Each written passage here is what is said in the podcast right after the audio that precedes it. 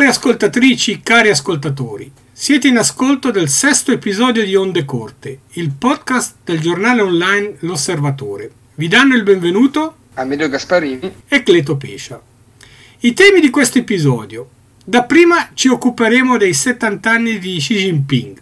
poi vi parleremo della Alternative für Deutschland e infine per la recensione Amedeo ci presenterà il volume Sul baratro di Marina Valensise. Iniziamo da Xi Jinping, che proprio il 15 giugno di quest'anno ha compiuto 70 anni. Per alcuni è l'uomo più potente del mondo. Cosa ne pensi, Amedeo? Sì, è un po' sempre difficile fare le graduatorie di chi è l'uomo più, più, ricco, più potente, più forte del mondo, dipende da tanti, da tanti fattori. Certamente rispetto ai suoi predecessori egli ha accumulato molto più potere e ha distrutto qualsiasi vincolo che era proprio inteso eh, a limitare i poteri stessi del Presidente della Repubblica eh, Popolare. Lui ha appunto ha tagliato qualsiasi, qualsiasi uh, checks and balance, come si direbbe in gergo, cioè qualsiasi elemento di, eh, che potesse in qualche modo arginare il, potere ed è sovrano assoluto, diciamo, in Cina. Tant'è vero che ha, accumulato su di sé tre cariche, tre cariche in una, in una sola persona. È il segretario generale del Partito Comunista Cinese, è il presidente della Repubblica Popolare e poi il chairman, il, il capo diciamo, della, della, commissione militare, quindi il capo delle, dell'esercito dell'armata. Uh, mi riferivo prima appunto al, al, fatto che non ha più dei, dei, dei legami eh, costituzionali che in qualche modo frenino il suo potere, eh, perché dal 2018, come anche abbastanza noto, c'è stata l'abolizione anche dei, dei, due mandati per la presidenza e questo eh, in qualche modo ha arricchito diciamo, tutta quella pubblicistica e quelle tesi che lo vedono come eh, un sovrano e un monarca eh, assoluto, perché a questo punto 5 più 5 anni, come era stato il caso di, eh, dei, dei, suoi predecessori eh, Yang Zemin e, e Hu Jintao, alla fine perché non farne 15, perché non 20, perché eh, già. 5. Diamo qualche accenno biografico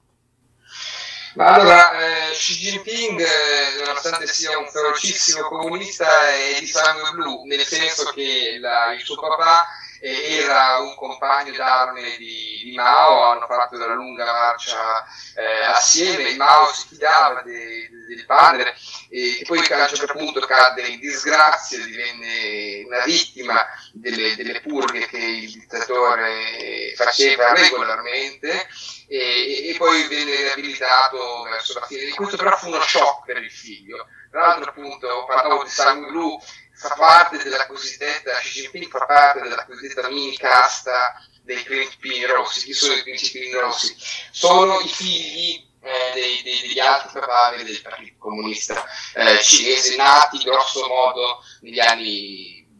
negli anni 50, insomma, dopo, dopo l'instaurazione della Repubblica, della Repubblica, Popolare nel 1949. Eh, dicevo quindi la grande purga nei confronti del padre fu, fu uno shock per il figlio, che come milioni di altri ragazzi cinesi venne mandato nelle, nelle campagne e poi piano piano è uscito diciamo, dall'ombra e ha iniziato a fare eh, non come fecero i suoi fratelli, tra l'altro, carriera all'interno del, del, del partito. Iniziò a, a, farsi notare a livello nazionale, poi è tutto molto relativo perché poi alla fine eh, dire, le province sono talmente grandi che è anche difficile dire nazione o non nazione. Eh, grazie agli scandali del presidente Yang Zemin,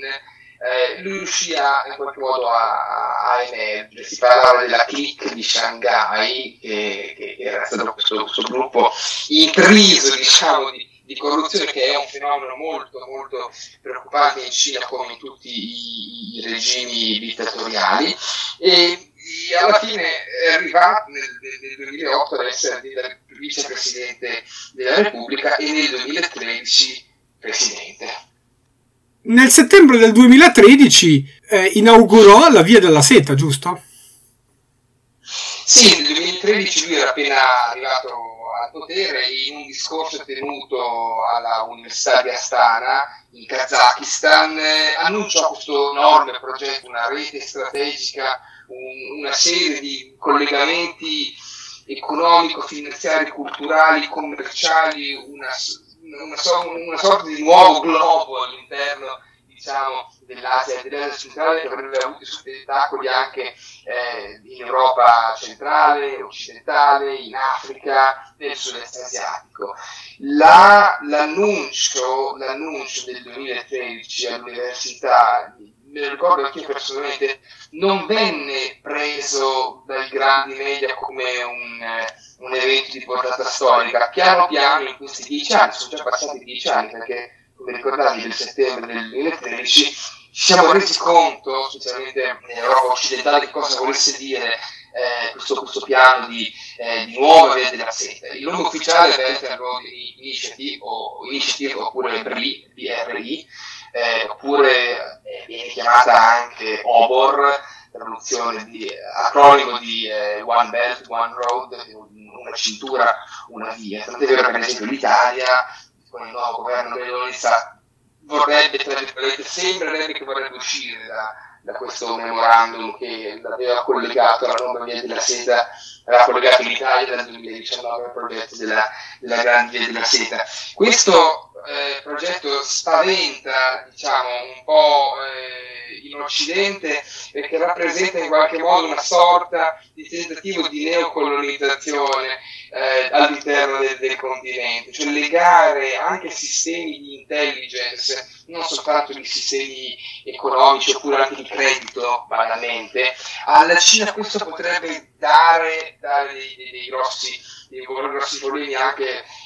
per motivi di NATO o per motivi anche geostrategici e poi infine anche, eh, non da ultimo però, eh, economici. Uh, quindi Xi Jinping eh, e naturalmente il suo paese sta usando questa nuova via della seta con la scusa di essere inclusivi, che viviamo tutti sullo stesso pianeta, eccetera, eccetera, una bella retorica tipica anche dei, dei dittatori per eh, entrare come il coltello nel burro nel ventre molle di questo Occidente che è un po' eh, spaventato, sbigottito e che comunque non può fare a meno della Cina. L'Occidente non può economicamente fare a meno della Cina e anche viceversa, perché la Cina ha in noi, ha, ha in Occidente tantissimi ha dei, dei clienti eh, e ha anche tante, tante risorse e tanti, e tanti investimenti. Quello che fa paura è questo disegno egemonico di Xi Jinping, il quale appunto si serve della via della seta come, come uno strumento diciamo, per appunto scardinare anche le alleanze storiche all'interno dell'Europa eh, occidentale e non solo. Perché Xi Jinping fa paura? Sì, allora intanto è una paura storica questo partito-stato perché le due cose sono assolutamente indistinguibili nella Cina e di oggi ma anche all'epoca. Eh, innanzitutto c'è una paura ovviamente, ovviamente, storica, ma soprattutto anche con la porosità diciamo, di internet siamo venuti a contatto, prima c'erano libri, c'erano testi, eccetera, oggi lo sappiamo eh, meglio e forse non sappiamo neanche tutto, eh, rispetto i, eh, a proposito dei, dei, dei, dei, grossi problemi che ci sono all'interno della Repubblica eh, Popolare, una fortissima censura da quando Xi è arrivato al potere, quella c'è sempre stata ovviamente, però insomma, ovviamente la pressione è maggiore dello Stato sulle, su, su, sui media che appunto non sono liberi. Una manipolazione di massa in tutti i domini della, della vita pubblica, un autoritarismo molto, molto duro, un dirigismo occulto, un, un capitalismo eh, di Stato e, e una sorta di nuovo shintoismo che appunto prende il peggio del comunismo e il peggio del, capitalismo in una sorta di via, via, via cinese, no? per riprendere una famosa espressione. Poi naturalmente se mi chiedi proprio di Xi Jinping come persona, il culto della, della personalità è un qualcosa che richiama soprattutto qui eh, in Europa a dei, a dei, personaggi che insomma hanno... Eh, provocato diverse gare sul continente. Se noi pensiamo che nel 2021 il Partito Comunista ha compiuto 100 anni, credo che anche tutti i nostri ascoltatori abbiano in mente eh, Xi Jinping con questa casacca grigia, con le famose quattro tasti, era la casacca di Mao, e lui si è presentato sulla, sulla, sulla piazza eh, in, a Pechino con il vestito proprio da, da chairman, no? da, da, e quindi questo in qualche modo ha, ha, ha spaventato anche gli osservatori, la sorveglianza di massa naturalmente e poi il deterioramento dei, dei, dei diritti umani. Xi Jinping, un'altra cosa che possiamo dire è che con, sua, eh, il suo grande controllo eh, sul partito e nel partito è riuscito a spazzare via tutti i membri a lui sgraditi, tutte le voci dissonanti, discordanti nei suoi confronti delle sue politiche. E la scusa cos'è? È quello che dicevo prima, la corruzione. Cioè lui dice c'è molta corruzione all'interno del partito, io faccio fuori questi elementi, le vene marce, no? E in verità è soltanto una scusa, farà anche pulizia, per carità, intendiamoci, ma è soltanto una scusa per eliminare appunto e fare e falciare gli elementi, gli elementi, eh, gli elementi sgraditi. Ahimè, quello che era successo già ai tempi della rivoluzione francese con Robespierre, in una sì, moderna.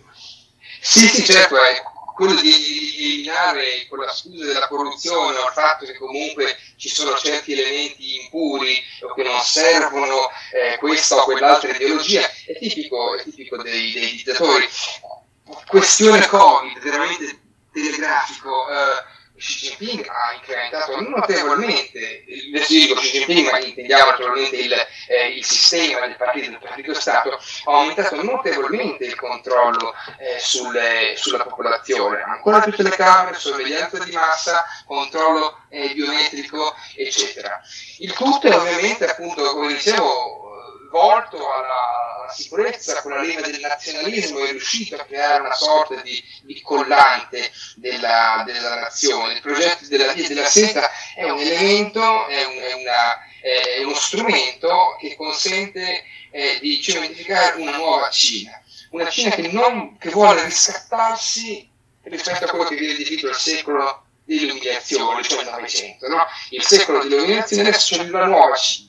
la Cina che non è più la fabbrica del mondo e che adesso sta uh, allonando gli Stati Uniti dal punto di vista economico e la Cina c'è. La Cina fa paura, Xi Jinping lo sa benissimo e l'Occidente adesso deve decidere cosa fare. Hai accennato ai diritti umani. Eh, come stanno le cose, per esempio, a Hong Kong? Sì, Hong Kong è stata, è stata normalizzata, cioè è diventata, è diventata Cina a tutti gli effetti, lo era anche prima, ma il sistema, il famoso, la, la formula politica, un paese, due sistemi, in parte era una finzione anche prima, ma poi appunto negli ultimi anni si è eh, completamente deteriorata, eh, ha mostrato la corda proprio adesso e negli ultimi anni l'applicazione, anzi l'imposizione della legge sulla sicurezza nazionale di fatto ha chiuso la stagione relativamente felice, anche se negli ultimi anni c'erano delle forti pressioni da parte di Pechino, di una Hong Kong eh, indipendente. Prima parlavo di censura, cioè a Hong Kong eh, c'erano fino a una decina di anni fa delle librerie con dei testi che non potevano essere stampati in Cina. Tuttora ci sono dei libri che non possono essere stampati in Cina che non, che non, vengono, e che non sono in circolazione. I dissidenti politici vengono sbattuti in galera, pensiamo al giovane eh, Joshua Wong, eh, i direttori o, i, o, gli azionisti di riferimento o i proprietari di, di giornali indipendenti come Apple Daily vengono messi in, prigione anch'essi come Jimmy Lai eccetera. E, e non c'è nessuno che, che, protesta. Le proteste sono completamente distrutte dalle, dalle sono, sono, completamente annichilite dalle, dallo sceriffo. Lo sceriffo è quello che eh, nel gergo viene chiamato il, il, governatore di Hong Kong all'epoca era Henry Lam adesso ce n'è ce n'è un altro che eh, applica la logica fredda del, del, del, partito, il quale naturalmente non si cura neppure di dare delle giustificazioni particolari sul fatto che ha messo de facto a piacere un paese e due sistemi. Addio a questo sistema e forse addio anche a delle relazioni come dire, decenti con eh, Taiwan, perché Taiwan, eh, sappiamo, la conosciamo la storia di, di, Taiwan, è stata e continua a essere minacciata giornalmente eh, da oramai diversi anni eh, da, da, Pechino, che eh, nel frattempo ha accumulato e ha creato la flotta più grande del mondo e vorrebbe eh, a suo modo appunto come dicevo prima, normalizzare anche, anche Taiwan. E cosa faranno gli Stati Uniti? È una bella domanda, non lo sa nessuno. Eh, il Pentagono ha fatto delle, delle, ricerche e delle simulazioni su quanto impiegherebbe Pechino a prendersi, a prendersi Taipei. Eh, Taipei eh, si, si, difenderà, però è difficile dire, valutare in maniera positiva eh, i dati, eh, i dati vedono Davide contro, contro, contro Golia, cosa faranno gli occidentali, cosa faranno gli Stati Uniti, cosa farà l'Europa, cosa farà la Nato che appunto non arriva fino al sud-est asiatico, è una, è una bella domanda. Eh, soprattutto perché gli Stati Uniti hanno più volte eh, pubblicamente eh, ostentato il loro supporto e eh, fatto capire che un attacco alla, a Taiwan eh, avrebbe comportato una loro risposta eh, decisa. Sì, appunto, però se questo non, non, lo sappiamo, non lo sappiamo mai, si diceva che per dire adesso non c'entra niente, ma eh, eh, se Assad avesse mai usato le armi chimiche contro la popolazione, è vero, è eh, vero. Gli, Stati, gli, Stati, Uniti sarebbero intervenuti, era Obama. In verità niente, Assad ha usato queste armi contro, i, contro i stessi cittadini, non è successo niente. Eh, poi sai, questa questione qua dipende, perché poi alla fine del 2014, quando la Russia invase la, la, la Crimea, poche reazioni nel 2022 quando è invasa ci sono state più reazioni, quindi dipende dall'interesse, dipende anche da, da, da, dal momento. Gli Stati Uniti hanno una grossa politica, ma questo richiederebbe una puntata a parte. Um, hanno, hanno una cosiddetta ambiguità strategica con la Cina, cioè riconoscono una sola Cina, che è la Repubblica Popolare, però sono anche amici diciamo, di Taiwan e sono anche garanti. Ricordiamoci che Taiwan non è riconosciuta praticamente da, da, da, da, nessuno, da pochissimi, da pochissimi stati.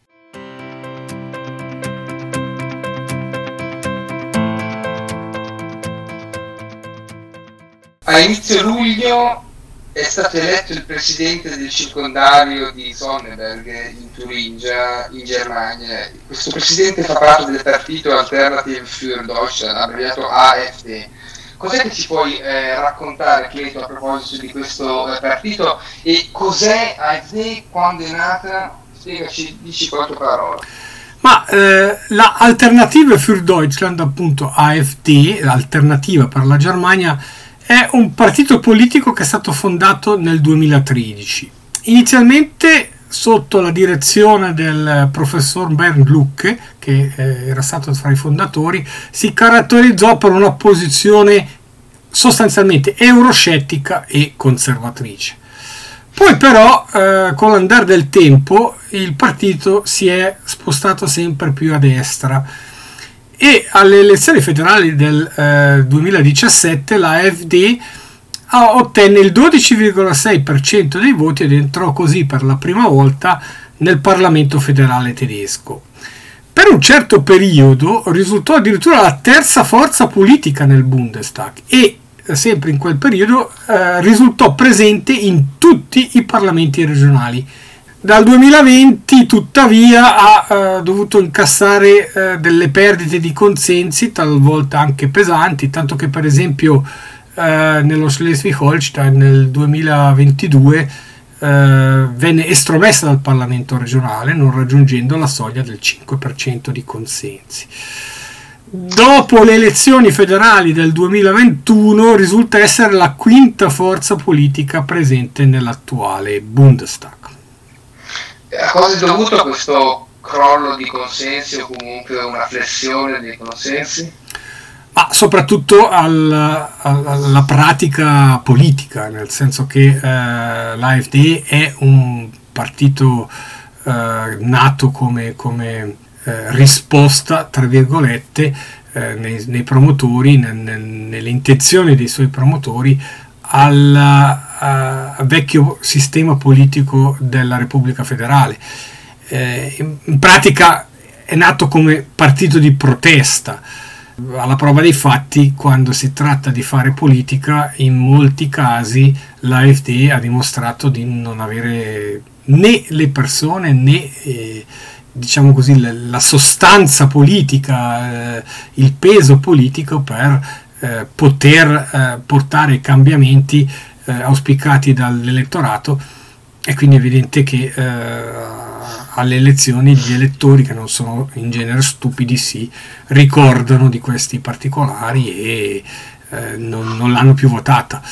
Uh, c'è da dire che negli ultimi, negli ultimi sondaggi è data di nuovo in crescita, ecco, quindi bisognerà vedere cosa succederà per esempio in Assia, che, eh, dove si voterà quest'anno in ottobre per il Parlamento regionale e eh, anche in Baviera dove pure si voterà per il rinnovo del Parlamento regionale.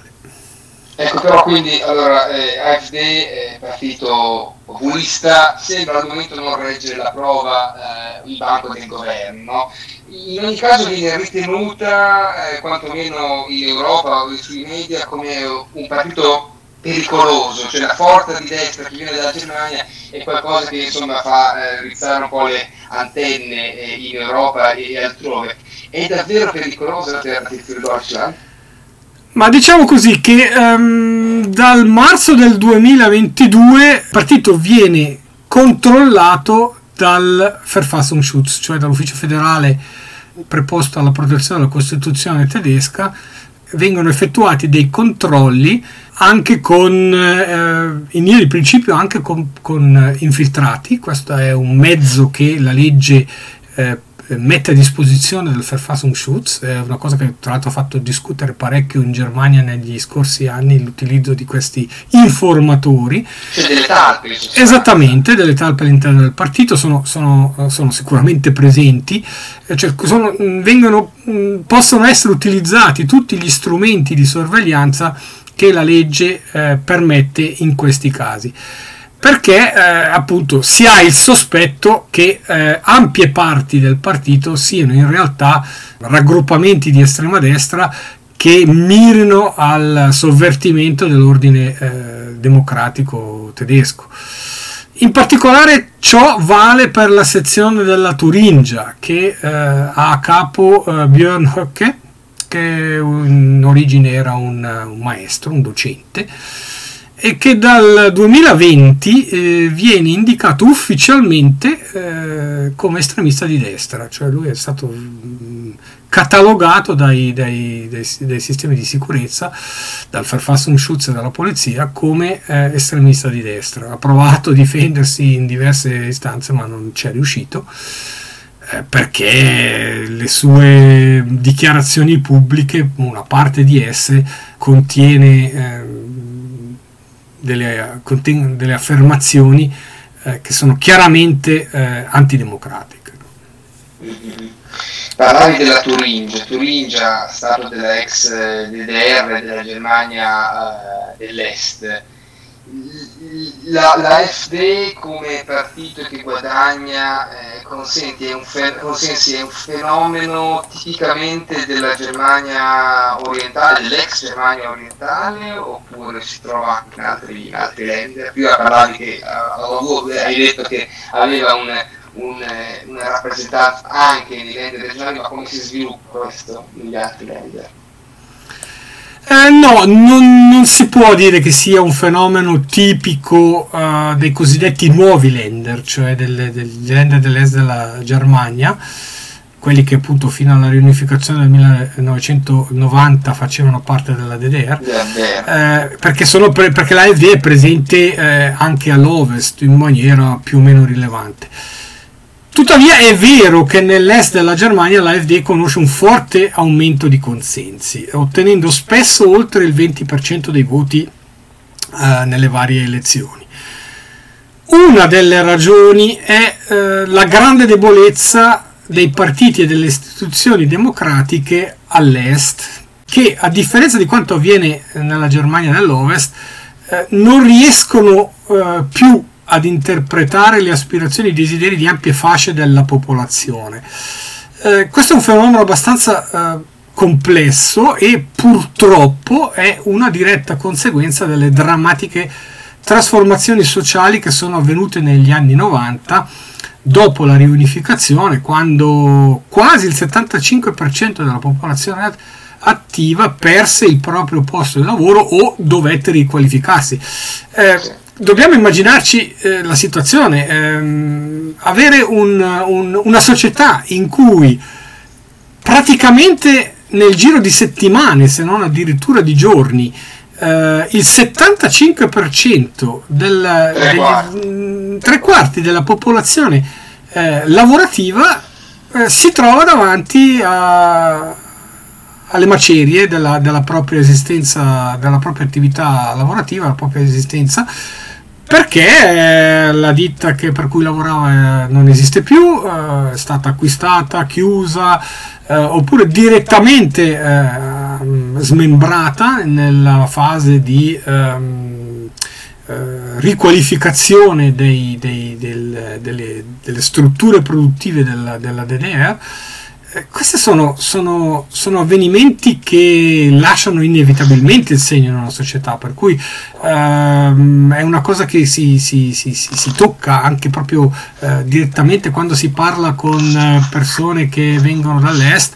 Eh, questa diffidenza eh, molto radicata nei confronti eh, delle istituzioni democratiche,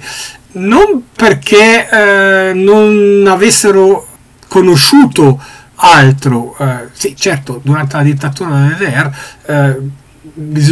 la maggior parte della popolazione era assimilata, quindi non, non aveva la possibilità di... Eh, eh, diciamo così, di, di, di, eh, apprendere quegli strumenti che servono ad un dibattito democratico. Però eh, in realtà il problema è, è venuto dopo perché eh, c'è stata la fase dove eh, diciamo così, la, la, la, democrazia ha, ha, mostrato il, il, lato migliore di sé eh, nel, negli anni della cosiddetta vende. il problema è che le, le, gli avvenimenti sono stati così veloci che praticamente moltissime persone, molti, grandi strati della popolazione sono stati presi eh, di sorpresa perché le, gli avvenimenti furono così eh, veloci, così eh, incalzanti che non, non, non, era possibile organizzarsi. Purtroppo questo poi dopo è proseguito, cioè negli anni 90, eh, quando sotto il governo Kohl eh, vennero fatti ingenti investimenti eh, nella Germania dell'Est, si dimenticò, tra virgolette, si tralasciò di, di, di, creare dei cittadini, di creare dei, dei cittadini democratici, eh, di sensibilizzarli per le istituzioni democratiche e questo a distanza di 30 anni ora si paga, ecco, è un, è un, è, è un aspetto che mh, è stato troppo lungo tralasciato, troppo lungo trascurato da parte della classe politica. Um, che fa fatica a, a, trovare vie per affrontare il problema e talvolta complica eh, essa stessa la situazione, magari senza volerlo, non rendendosi conto delle implicazioni che certe scelte hanno. Faccio un, un esempio che mi sembra eh, sintomatico che è stato uh, portato in una recente intervista per il Redaktionsnetzwerk Deutschland da uh, Thomas Krüger, che è il presidente della Bundeszentrale für politische Bildung, lui stesso originario della Turingia e ai tempi della Wende, eh, quindi del, del, dei, dei, cambiamenti eh, dopo la caduta del muro, fino alla riunificazione era un attivista eh, dei diritti civili. Um, la Bundeszentrale für politische Bildung è l'organismo che in Germania è responsabile per, eh, diciamo così, l'insegnamento della civica eh, a diversi livelli, soprattutto eh, nelle scuole dell'obbligo, ma non solo. La Turingia, sta, ha detto appunto uh, Krüger, in, uh, stando ad una recente ricerca dell'Università di Bielefeld, si situa all'ultimo posto in Germania per quel che concerne l'insegnamento della civica tanto che nel piano di studi eh, è stata sostituita dall'astronomia. Ora uno dice, sì, mh, mm, vabbè, eh, bisogna entrare nella sua mente interessante, però, però c'è un particolare. Questo è uh, stato fatto da un governo di sinistra. In Turingia al, al potere eh, c'è eh, la Link, che è il partito più a sinistra della, della SPD e eh, che si mh, mm, è sempre professata paladina del, eh, diciamo così, del, del, del, crescere cittadini eh, che fossero coscienti dei loro diritti eh, civici. Quindi ehm, è, è, un aspetto particolare che ehm, dà un'idea di quanto sia complesso eh, questo, questo concatenamento di, di, di cause e effetti. Per cui alla fine approfittarne sono movimenti come eh, l'AFD che eh, in pratica sono contro tutto. Sono contro l'Ove, sono contro gli stranieri, sono contro gli omosessuali, propinano ai propri elettori un'immagine della Germania che non c'è mai stata in realtà, quindi vogliono, vogliono eh, rappresentare un, uno Stato eh, che eh, non è mai esistito. Quindi intercettano un malcontento uh, all'interno di questa Germania, eh, ex Germania orientale, che è quella che tra l'altro ha i più alti tassi di disoccupazione e anche i salari più, più bassi, per sfruttare politicamente il malcontento e trasformarlo quindi in consenso e, e in voti. Ma in conclusione di, eh, della nostra rubrica appunti tedeschi, cos'è che possiamo aspettarci per il futuro prossimo? Eh, in termini di AFD, dove andrà l'AFD aumenterà, incrementerà i consensi, li diminuirà, cosa possiamo dire per il futuro? Mm, ma temo che l'avanzata dell'AFD, in particolare in länder come la Sassonia e la Turingia, Uh, sia solo agli inizi, uh, rischia di assumere dimensioni tali che, anche se lo volessero, i partiti democratici SPD, CDU, FDP e Linke eh, potrebbero addirittura non riuscire ad avere i numeri per mantenere l'AFD fuori da un governo regionale, come finora è accaduto. In tal caso c'è da aspettarsi che le ripercussioni a livello, a livello nazionale tedesco si farebbero certamente sentire perché eh, un land a guida AfD potrebbe rendere particolarmente difficile il lavoro del Bundesrat, cioè la Camera dei Länder. esatto, la Camera dei, dei, dei, dei quella che in, quella, il, sì, quello che in Svizzera è il eh, Consiglio degli Stati. Um, molto dipenderà da, anche dalla posizione che in questi lender assumerà la Union, cioè l'alleanza tra CDU e CSU. In realtà in, in questi lender c'è solo la CDU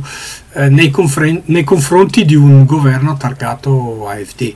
Uh, Merz, l'attuale capo della CDU, uh, ha categoricamente escluso qualsiasi uh, possibilità di collaborazione con l'AFD però eh, non è lui a comandare eh, nelle sezioni regionali, eh, soprattutto in Sassonia, in, in Turingia. Eh, diciamo che la CDU non è proprio così contraria ad una possibile collaborazione con l'AFD. E questo era il Parlamento, e invece a livello di esecutivo il governo Scholz dopo questo piccolo episodio eh, in una piccola città della, della Turingia è significativo, però che segnali, che segnali sono arrivati al governo cosa possiamo dire in merito al già fragile e titubante governo Scholz in merito a questa questione dell'FD? Mm, per il momento le ripercussioni non ci sono, visto che comunque la, la Ampel Coalizione è, è, alle prese con, con se stessa. Eh, non ci sono ancora le, le eh, particolari ripercussioni. È chiaro che eh, fa discutere, fa discutere tutti e tre i partiti verdi, eh, l'SPD a livello della, della, della, alleanza federale, quindi eh, SPD, Verdi e, e, FTP, che tutti e tre pubblicamente hanno ehm, escluso ogni possibilità di collaborazione con, con l'AFD, però eh, ecco, bisogna vedere cosa succederà alle, alle prossime elezioni regionali in Turingia e eh, che credo sia l'anno prossimo eh, e in Sassonia eh, dove, dove, la CDU è veramente incalzata da, da eh, dall'AFD, cioè se, mm, vedere un AFD al 27% in, in, Sassonia non è più un, un, un'utopia, un, un, un, gioco così da, da, da, commentatore politico, è una possibilità estremamente reale e vabbè, la Sassonia è comunque tra i sei lender eh, dell'est quello più econ- economicamente più potente eh, eh, e quindi ha, certamente avrà un peso a livello ehm, federale quello che eh, potrebbe succedere in, in Sassonia. Turingia eh, è un, è un, bel land ma non, è, n- non conta dal punto di vista economico. La Sassonia è già un discorso diverso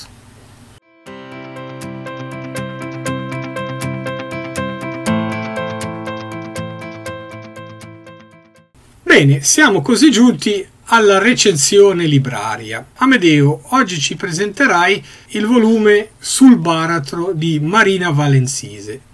Di che cosa si tratta? È un eh, piccolo libro molto denso che narra la vita, eh, la storia, la biografia degli scrittori e degli intellettuali dopo l'Anschluss dell'Austria nel 1938, cioè l'unione con la Germania nazista della, dell'Austria. Eh, l'autrice è bravissima nel mischiare l'esistenza dei protagonisti e crea una sorta di, mh, di piccole di serie di short stories che eh, diciamo, rendono eh, l'idea di come si eh, viveva e del dramma, delle ansie, delle paure di questi scrittori. Ovviamente al primo posto c'è Stefan Zweig, ma anche Hermann Broch Robert Musil,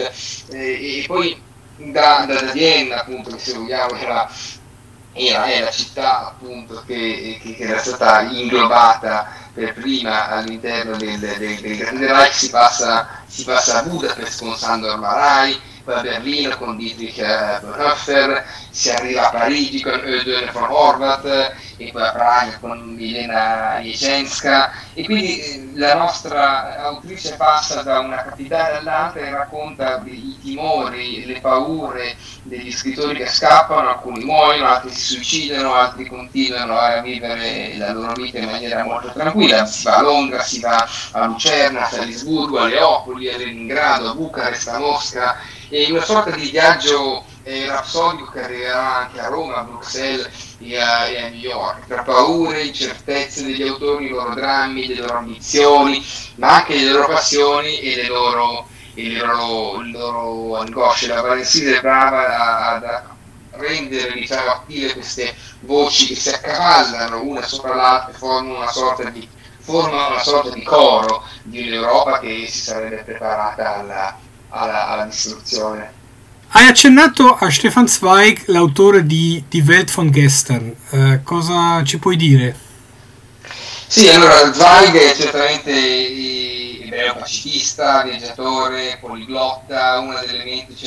senza dubbio più raffinate eh, della, della Vienna tra le due guerre, l'autore appunto del mondo di ieri, di tantissime altre bellissime novelle, è diciamo più famoso e più importante. Lui aveva narrato questa guerra, questa, questa Vienna eh, che appunto si preparava alla, alla disfatta totale lui migrò come sappiamo prima a Londra e poi in Brasile e, ed era tormentato da, da, dall'arrivo dei, nazisti sul baratro, no? si chiama il volume, quindi il baratro era appunto proprio l'Anschluss. Un discorso abbastanza analogo con Brock che era anche egli eh, ebreo, era, aveva esordito con il libro I Sonnambuli e denunciava il vuoto dei valori nell'epoca, nell'epoca contemporanea, verrà poi verrà poi arrestato, ma poi ottenne un visto eh, per gli Stati Uniti, e negli Stati Uniti tra l'altro c'era Franz Werfel che era un altro scrittore eh, importante per l'epoca, aveva viaggiato, scappato, vagato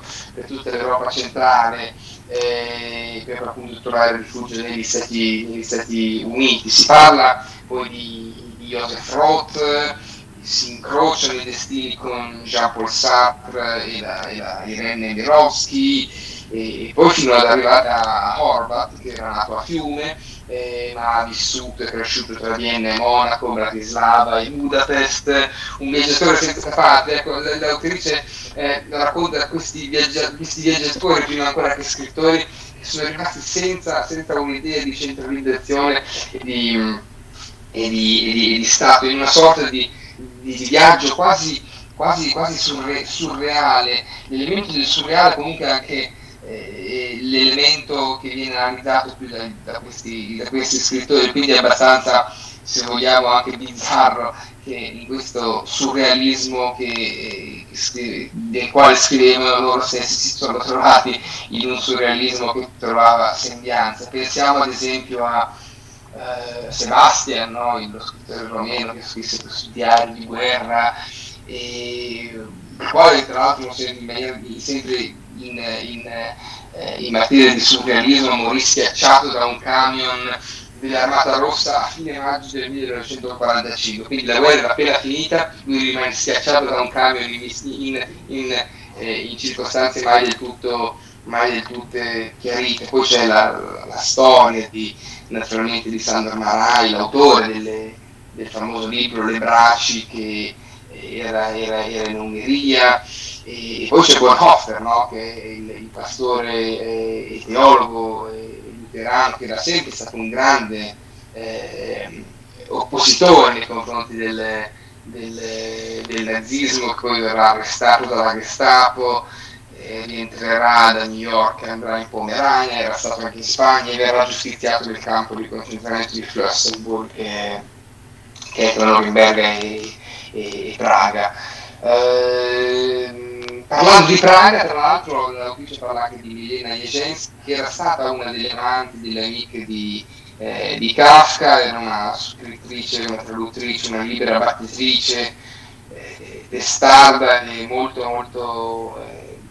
determinata, diciamo così, che anche lei si trova a fare avanti e indietro in questa Europa turbata dall'incremento e dalla paura che, che, che esercita la, la mano dei, dei nazisti e si accenna anche ad autori italiani?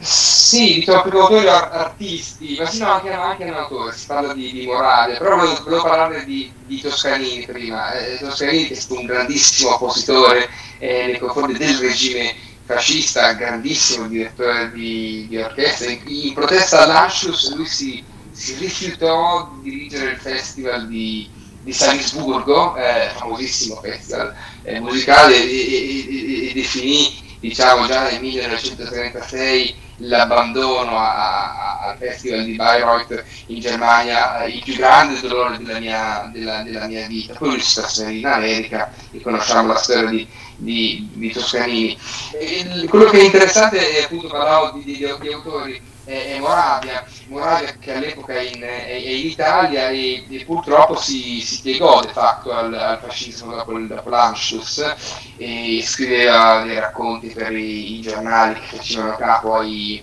ai fascisti ed era, ed era eh, un grande viaggiatore anche lui, però a differenza degli altri non era perseguito, tant'è vero che poi scriverà una lettera di supplica a, a Mussolini. Eh, quando venne fuori che poteva avere dei, delle ascendenze ebraiche no? e questo diciamo purtroppo è una pagina abbastanza oscura dello, dello, scrittore, dello scrittore, romano che tra l'altro eh, la, la, la, madre era, di origine, era cattolica era di origine slava si chiamava Teresa de Marsanic ed era la sorella di quello che poi sarebbe diventato un deputato Augusto de Marsanis che era un, il capo del, sarebbe diventato nella, nell'Italia repubblicana in seguito alla dittatura il capo del, del movimento sociale. No? E siamo così giunti alla fine anche di questo episodio. Vi salutano e Cleto Pescia, ricordandovi che potete scriverci in ogni momento all'indirizzo ondecorte-osservatore.ch.